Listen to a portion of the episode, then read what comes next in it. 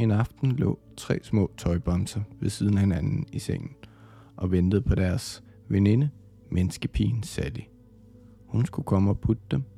De hed Bonnie, Lily og Mitzi, og de var bedste venner. Bonnie var den store bamse med den bløde plysnæse.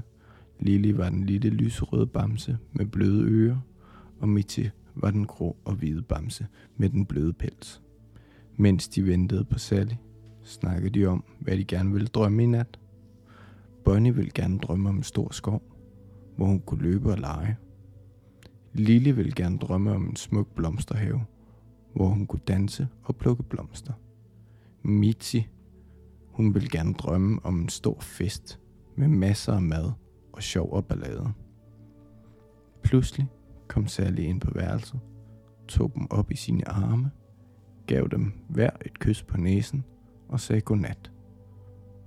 Bonnie, Lily og Mitzi følte sig trygge og glade, da Sally lagde dem på hovedpuden og tændte en lille lampe på natbordet. De lukkede øjnene og faldt i søvn. I deres drømme oplevede de hver deres eventyr. Bonnie løb rundt i den store skov og legede med alle dyrene. Lily dansede rundt i den smukke blomsterhave og sang en smuk sang. Mitzi spiste en masse lækker mad og legede med alle sine venner. Da de vågnede op om morgenen, var de fyldt med glæde og lykke. De havde haft den bedste nat, og de vidste, at de altid ville være bedste venner for evigt.